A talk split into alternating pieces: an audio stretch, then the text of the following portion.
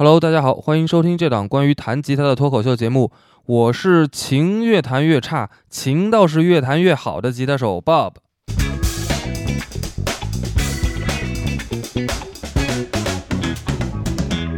这前一句呢是说弹琴的这个技术啊，是一点长进都没有；后一句呢是说使的这个琴啊，倒是越买越贵了。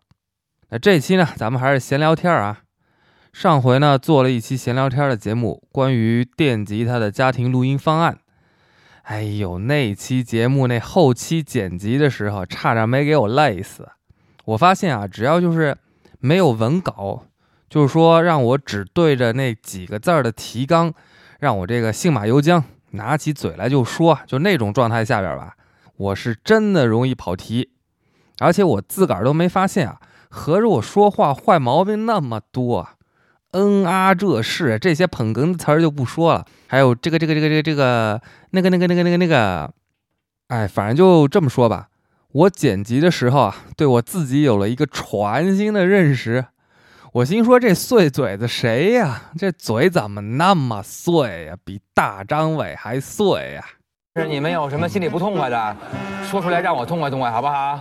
黄妈，黄妈忙。黄妈前一阵金金曲奖是吧？没得奖吧？应该是，哎呀，应该的，应应该什么应该的？应该让别人都去，都都都都都那个勾带，对不对？黄妈是一定要得奖的。黄妈可能就是因为没得奖，在家自个儿正赌气呢。过两天就该来了，好吧？来来来了，我黄妈还是没说完。黄妈是最棒的，黄妈就应该得金曲奖。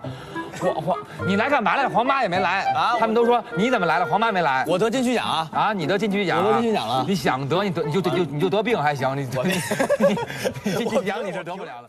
这期我尽量克制一下啊，尽量呢就是少加点那种奇奇怪怪的口头禅，但是呢难免有个撒汤漏水，您各位呢多做自我批评。哎，那咱们这期扯点什么蛋呢？哎，聊聊我自己啊。作为一个资深的吉他初学者，那么多年来我买过用过的设备，就包括琴啊、音箱啊、效果器啊，还有其他那些乱七八糟相关的东西吧。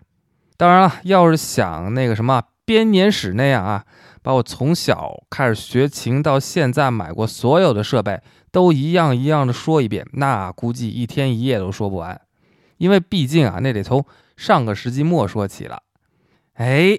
岁月不饶人啊！我信你个鬼！你这个糟老头子坏得很。所以呢，我想就这样，主要说说现在还在用的设备。那以前的老东西呢，能带着说说，咱们就顺便带着说说。想不起来呢，就算了啊。那我现在手边一直在用的呢，主要是这么，我看啊三四五六，哎，六把吉他，一把木吉他，还有五把呢，都是电吉他。因为我一般练琴啊、录音啊，啊，包括录这个播客节目啊，都是在我的书房里边。那我这个大书桌上面呢，搁着我电脑、监听音箱、调音台、声卡，然后呢，还架着这个哎可以伸缩的这个麦克风架子。然后呢，书桌呢左右两边都有吉他，左手边呢是一个单独的琴架，就是只能放一支吉他的那种琴架。因为左手边我放着我日常练琴用的音箱，还有一地的效果器，那空间已经是挺拥挤的了，所以我需要一个不占地儿的琴架。那这个琴架上面放的呢，就是我现在正接在音箱上面弹的那支琴。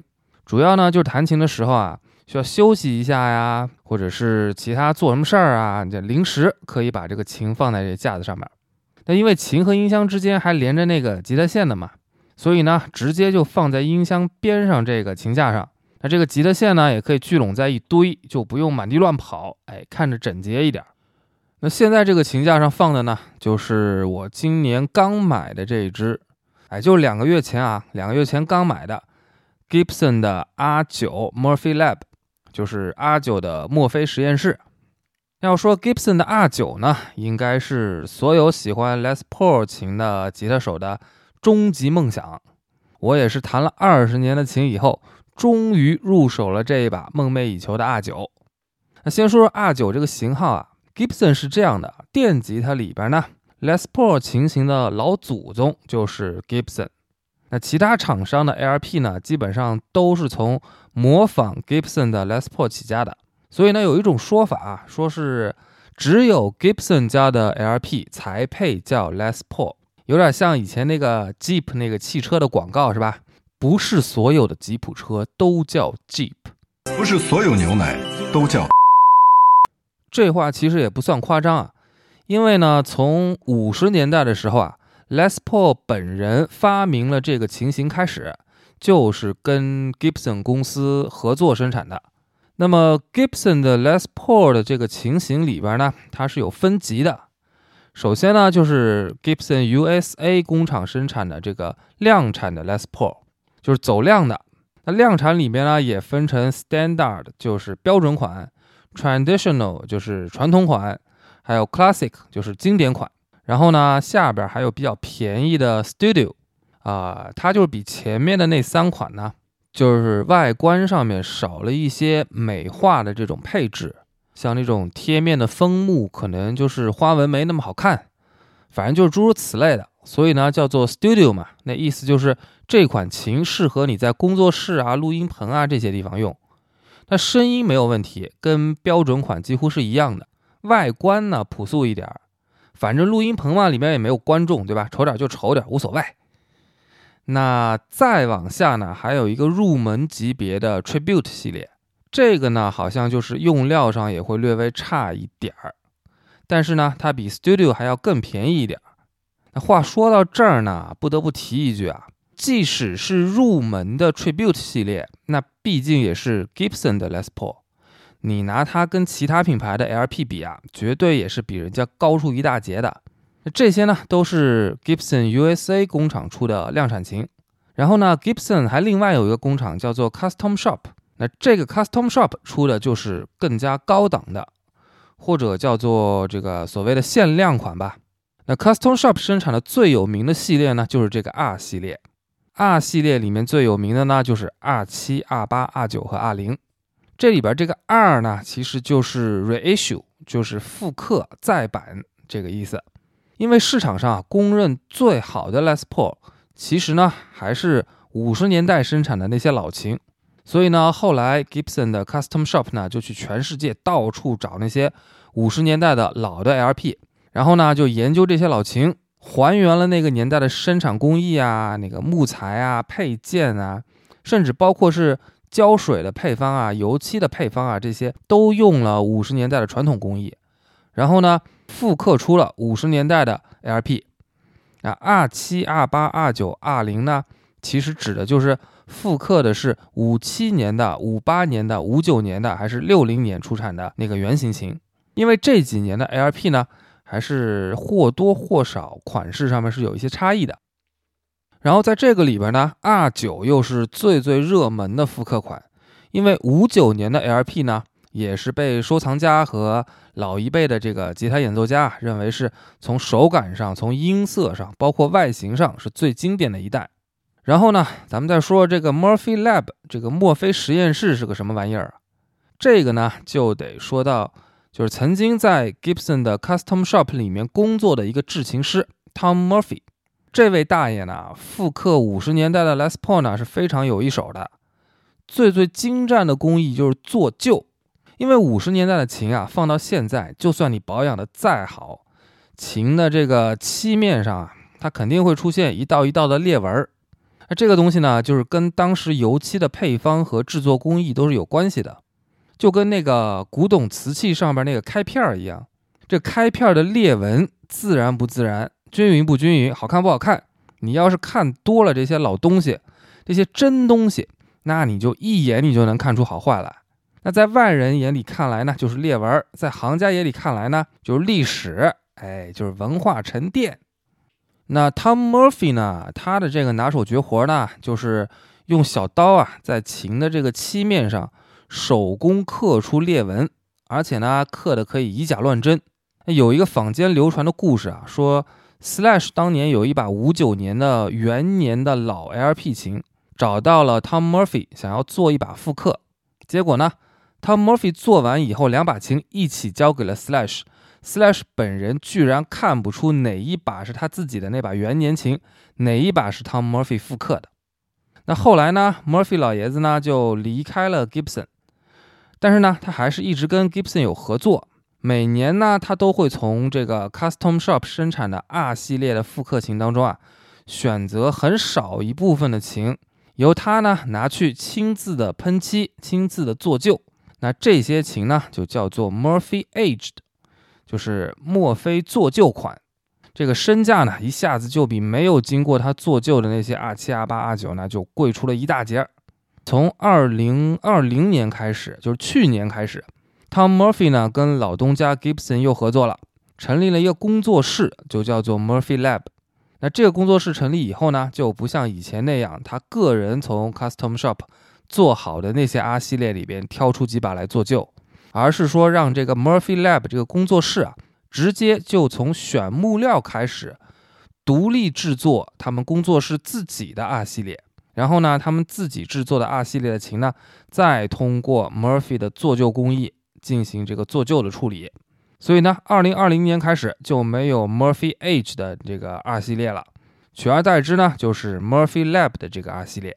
我之前节目里面介绍过载音箱的那一期里面啊，那些对比试听啊这些东西呢，都是用我的这支 R 九的 Murphy Lab 来录的。好，那咱们就先来听首歌。来自这个 Gibson Les Paul 的忠实用户，已故的蓝调摇滚大师 Gary Moore 的 Walking by Myself，系几个溜达。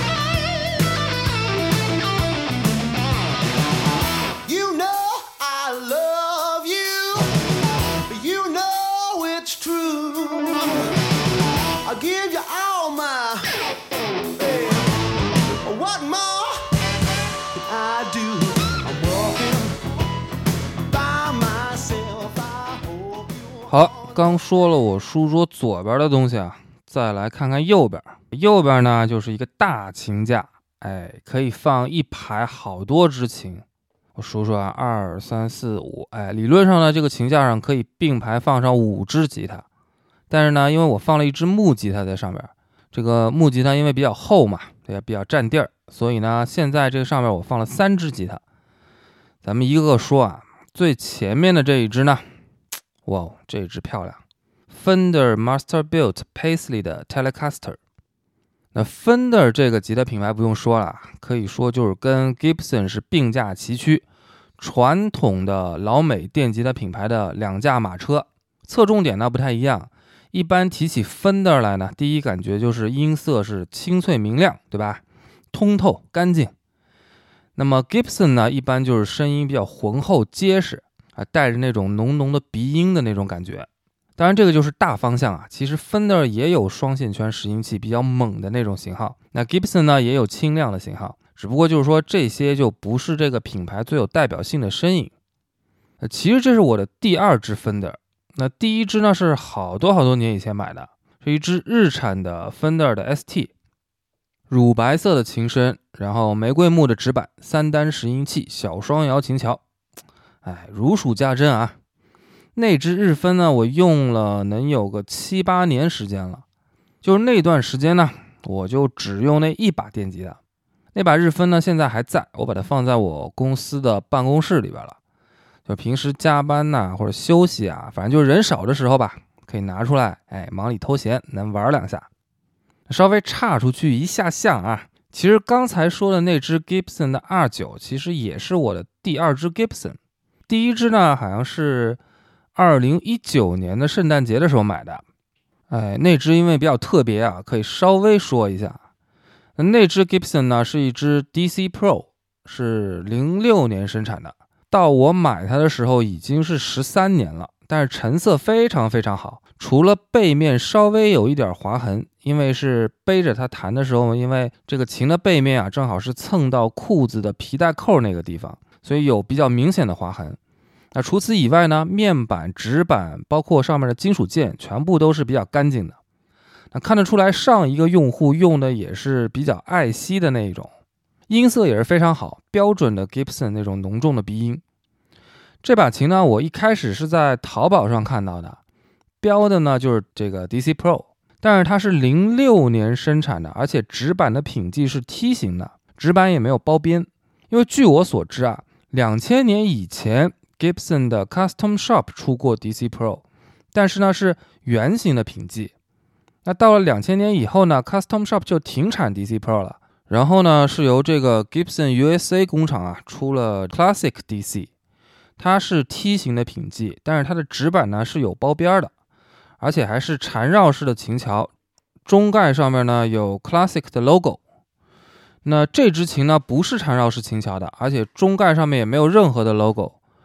然后呢，我就找客服问他，那客服呢说他也不是很清楚，是这个日本的总店鉴定下来是 DC Pro，他就说帮我去问一下日本总店，最后呢给了我一个链接，我看了一下呢，发现是二零零六年的冬天 NAM Show 展会上面 Gibson 发布的新款的 DC Pro，就是长了这个样子的。那他们给我这个链接呢，就是当时甜水网 Sweetwater 对于这一款琴的一个报道。圣诞夜那天，我就跑到实体店去把这支琴买了。我刚才说到日本总店的时候啊，应该喜欢中古琴的小伙伴就能够猜到是哪家店了。日本石桥一西巴士，专门是做二手琴的回收和销售的店。上海呢有分店，就在上海音乐学院的旁边。那天我买的时候，我还跟店员说啊，我说我真不知道零六年还出过 DC Pro。店员就说：“网上也有人问过他同样的问题。”我说：“网上那个就是我。”什么叫惊喜？那再说回到这只 Fender，这一只呢比刚才说的那只日产的 Fender 就要贵出很多很多了。这是一只美产的，而且是 Custom Shop 的，而且呢还是 Custom Shop 里面的 Master Built。那 Fender 跟 Gibson 差不多啊，它也是分为做量产型的工厂。和做这个所谓限量款的 custom shop 工厂，那在 custom shop 里面呢，那些制琴师啊，有那么一小部分，大概就是十几二十个吧，具体数量我也不是很清楚啊，会被这个 Fender 官方认证一个 master builder 的头衔，也就是叫制琴大师吧，就有点像我们国家体制内的那个那个那个叫什么呀？叫叫那个职称？对对对对。大概就是这意思吧，就 Master Builder，就是 Fender 公司内部对于制琴师的一个最高职称。那这些 Master 呢，就是这些大师呢，由他们亲手手工制作的吉他，就是 Fender Custom Shop 的 Master Built 系列了。所以说啊，Master Built 的产量是比较少的，可以说呢，也是代表了 Fender 最顶级的制琴技术。那我的这支 Master Built 的 Telecaster 呢，是由这个 Jason Smith 这一位 Master 做的。那这哥们儿呢，从小就是在 Fender 的工厂里边长大的，因为他爹呢，Dan Smith，八十年代的时候就是 Fender 产品部门的老大，而且呢，一直都是 Fender 的一个传奇的制琴师，给这个 Eric Clapton 啊、英格威·马姆斯丁啊，还有 Jeff Beck 啊，什么都制作过吉他。所以说，Jason Smith 可以说就是叫风二代。然后呢，Jason Smith 进入到 Fender 的 Custom Shop 工厂以后呢，是做了 Custom Shop 里面第一代制琴大师 John English 的徒弟。那后来呢，Jason Smith 自己当上了 Master 以后呢，据说是 Fender 的贝斯门面，因为他除了做吉他以外啊，他做的贝斯也是很棒棒的，甚至比他做的吉他要更棒棒。而且呢，他还是这一代的 Master 里面可以说是商业运作的最成功的一个。啊，不对，应该说他是跟 John Cruz 两个人并列是商业运作最成功的两位 Master。然后说说这把琴啊，Pink Paisley Telecaster，这把琴是2019年生产的 Telecaster，两个单线圈拾音器，枫木的指板，琴身呢是粉红色的 Paisley 变形虫的图案。复刻的1968年的首版的 Pink Paisley，然后应该算是中度的做旧吧，就是琴身上的各种磕碰它都做出来了，指板呢也是做出了比较明显的这种磨损的痕迹，金属件呢也是氧化锈迹啊，这些都是做的比较重的，但是呢琴身上面没有做那种大块大块的掉漆，这个是比较符合我的审美的，因为这种复刻的琴呢，你要是蹭亮蹭亮的，肯定就看着就不对了。但是呢，做旧太厉害呢，我也不是很感冒。包括我前面说的那把 Gibson 的 Murphy Lab 也是超轻度的做旧。那这一把 Fender 的 Masterbuilt 呢，我用的不是很多，因为这种传统的 Telecaster 呢，其实最适合玩的是那种就是老式的乡村啊，或者是 Funky 啊，还有就比较偏流行的这种抒情的东西。但是呢，我最近因为乐队排的 hard rock 和 heavy metal 的东西比较多，所以呢，这个 Tele 不是那么的适合。不过呢，这把琴我应该是带出去演出过，呃，印象当中就演过一次吧，好像是今年年中的时候，因为那场演出就演了两首歌，而且都是比较适合用单线圈的歌，所以呢，我就带他上台见见世面。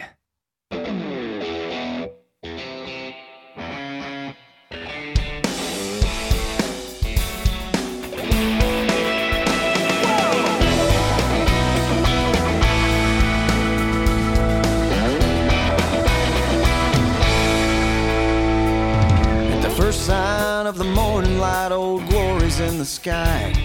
Across the pond, it's afternoon and the Union Jack flies high. We're on our first cup of coffee. We're on our third cup of tea. And we can't pretend to live on different planets, you and me. In this collision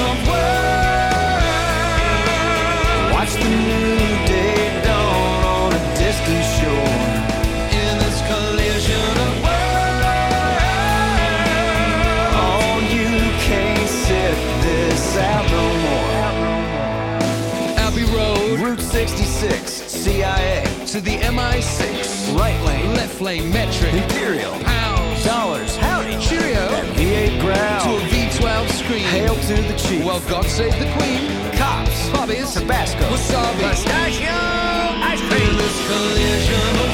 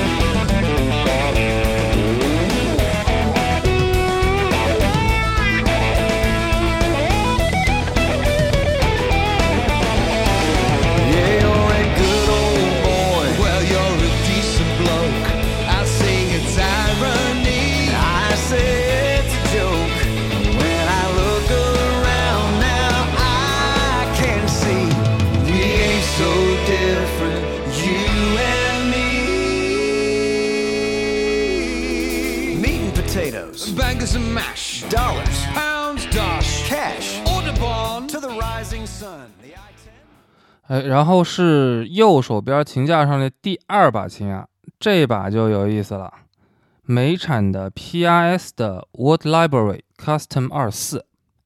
那 PRS 的琴呢，真的是，就我以前也有过那种想法，网上经常有人口嗨的那种啊，电吉他嘛，要不呢你就是 Fender Gibson，那喜欢单线圈清脆的呢，你就买 Fender；喜欢双线圈醇厚的呢，你就买 Gibson。要不呢就是你玩重一点的，什么金属啊什么的，或者说是现代一点的，那你就 Jackson 啊，什么 ESP 啊这些。而这个 PRS 呢，它就是个缝合怪，哎，叫做万金油，哪个都能来，但是呢，哪个都不是最好的。可是呢，在我买了这只 PRS 以后，我才发现，这个 PRS 它是真的香啊！我那个时候手上应该是有 Fender 和 Gibson 各有一支，但是呢，有了这支 PRS 以后，我基本上就是一直在用这支 PRS。就很少再用那两支琴了。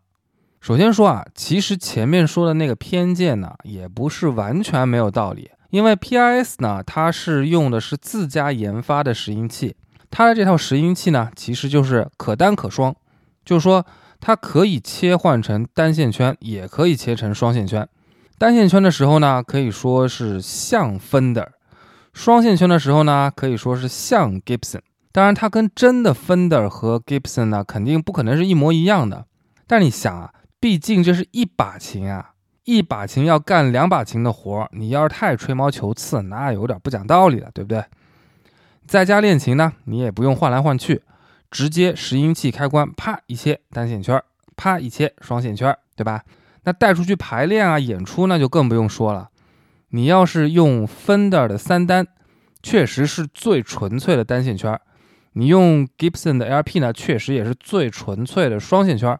但是呢，你要么就是不怕累，你到哪儿你都背着两把琴，演完以后收拾起来呢，你也要收拾两把琴。而且呢，台上呢两首歌之间要是需要换琴，那你还得拔了线再重新再插上，哎，一把放好再换一把，特别麻烦。像咱们这种小乐队啊，又不像人家这种大腕儿啊，一个吉他手后边跟着三四个助理，有给他背琴的，给他调音的，有给他换弦的，还有那种生活助理，哎，坐在保姆车上不下来的，然后等着明星一有空呢，就上车去，闲人免入。哎，像咱们这种正经人是吧？这些一概没有。那所有的设备呢，都是自个儿搬，自个儿调。那要不呢？你就是演出的时候啊，那个内容比较受到限制。比如说我这场全都适合用单线圈的吉他，那我就带一把芬德尔就行了。但是很多情况下呢，你想演什么也不是你一个人说了算的，对吧？那这个时候呢，PRS 的优势就来了，就带着一支切单切双都是它，真正的万金油。然后呢，咱们再具体说说我这支 PRS 啊，这是二零一五年生产的 PRS 的 Word Library Custom 二四。那 PRS 的 Custom 型号呢，分成二二和二四。二二呢就是二十二平的，二四呢就是二十四平的。那 PRS 的 Custom 呢，它跟那个 Fender 和 Gibson 的 Custom Shop 它不太一样，它不是 PRS 最最顶尖的所谓限量款的意思。PIS 最顶尖的产品线呢，叫做 Private Stock，翻译过来呢叫做私人收藏。Private Stock 的琴呢，用的木材都是精挑细选出来，然后单独的存放在一个木材库里边的。这个木材库呢，就在品牌的创始人 Paul Reed Smith 办公室的旁边，可以说呢，就是老板亲自看管的一个木材库。那 PRS 跟 Fender 和 Gibson 的这个 Custom Shop 对标的产品线，应该是我手上的这支 Word Library 这个系列，也就是叫做木材博物馆系列。那这个木材博物馆什么意思呢？它指的呢，就是这个系列啊，允许它的客户通过 PRS 指定的经销商去向 PRS 厂家定制他们想要的木材。所以说呢，这个系列的琴基本上就是在标准款的基础上，它使用的木材有了一定的提升，或者说呢就是个性化。比如说我这支啊，它指板用的就是枫木，而不是常见的玫瑰木，而且呢，琴身的枫木贴面是非常非常好看，well blue 蓝金色的这个漆面。然后正好在说 PIS 嘛，顺便咱们这儿说一下，要是有小伙伴准备买 PIS 的话。我劝您一句啊，PRS 是好，但是必须是美产 PRS 才行。就算你说你预算特别少，哎，少到你连美产最便宜的 S2 系列就一万出头那个价格你都接受不了的话，我觉得呢，你倒是可以选择二手的，因为其实我的琴啊，呃，就是电吉他吧，除了前面说的那一只 R9 以外，全部都是二手的。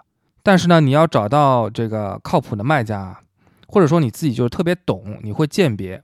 要不然你要是小白上闲鱼上盲买二手琴呢，那那个风险还是特别大。哎，我刚说到哪儿了？啊，对对对，PRS，非常不建议买印尼产的 PRS SE，哪怕就是早些年间韩产的那个 SE，都比现在印尼产的 SE 要好得多得多。哎，我个人意见啊，仅供参考。而且呢，PRS 的琴有一个非常非常吸引我的特点。就是它的纸板上面的那个品记号啊，不是像 Fender 那样的小圆点，也不是像 Gibson 那样的那种梯形的图案。PRS 的品记号呢，每一个都是一只小鸟的图案，而且呢，它每一品的鸟它都是不一样的。就算你不弹，你就光看着它，你就觉得特别赏心悦目。啊，对我买这只 PRS 中间还有一个小故事啊，很有意思啊。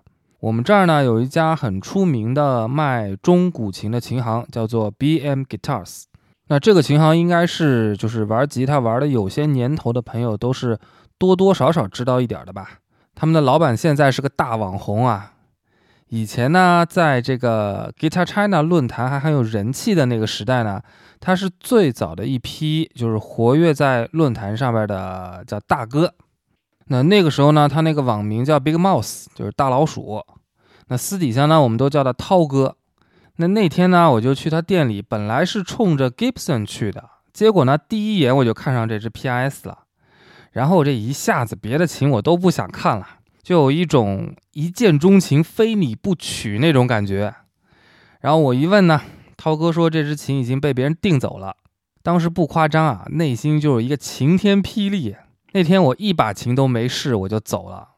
后来呢，念念不忘嘛，又去了好几次。每次去我都看他还挂在那儿，每次都挂在那儿，每次都挂在那儿。然后每次呢，我就蹲在他旁边看他一会儿。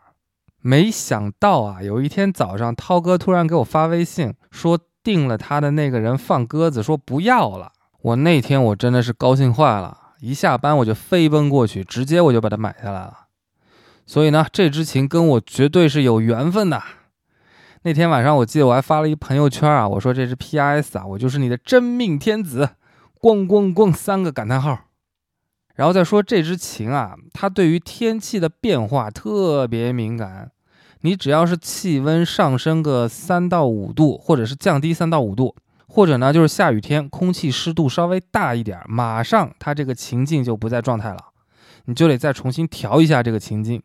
所以呢，我要是一个星期没用过这把琴，或者说是刚刚下完雨，然后我还要弹这把琴，那上手的第一件事情我都习惯了，就是先调琴颈，调完了才能弹。那这个其实也能理解，美女嘛，肯定都是比较敏感的，对吧？然后还有呢，就是这把琴的拾音器的切换开关不是那种常见的那种拨档式的，它是旋钮式的。这个什么意思呢？大概就是你可以理解成。就是一般汽车的那个排挡杆，不是都在司机右手边那个扶手箱那个位置吗？它就不一样，它就跟那种老式的奔驰一样，是那种怀档，就是方向盘下面伸出一根，有点像那个雨刮的那个开关差不多那个东西。哎，那个是它的排挡杆。你说它特别吧，确实，这个就是它区别于其他车的特色。但是你要说它不方便吧，也是，你用惯了一般的排挡杆。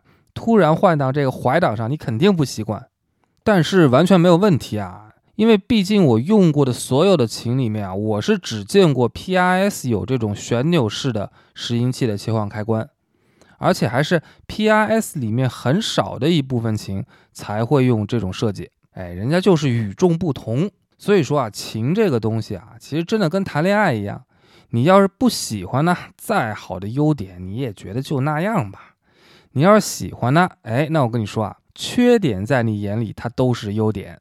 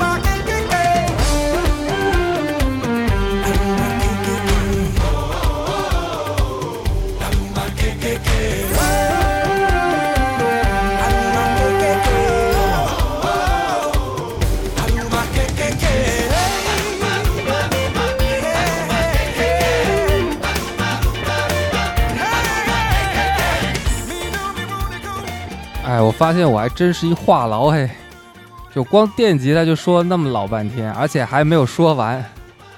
得，那木吉他、音箱啊、效果器什么的，咱们就放到以后再接着聊，好吧？这期节目呢，咱们就先到这儿，下期再见，拜了个拜。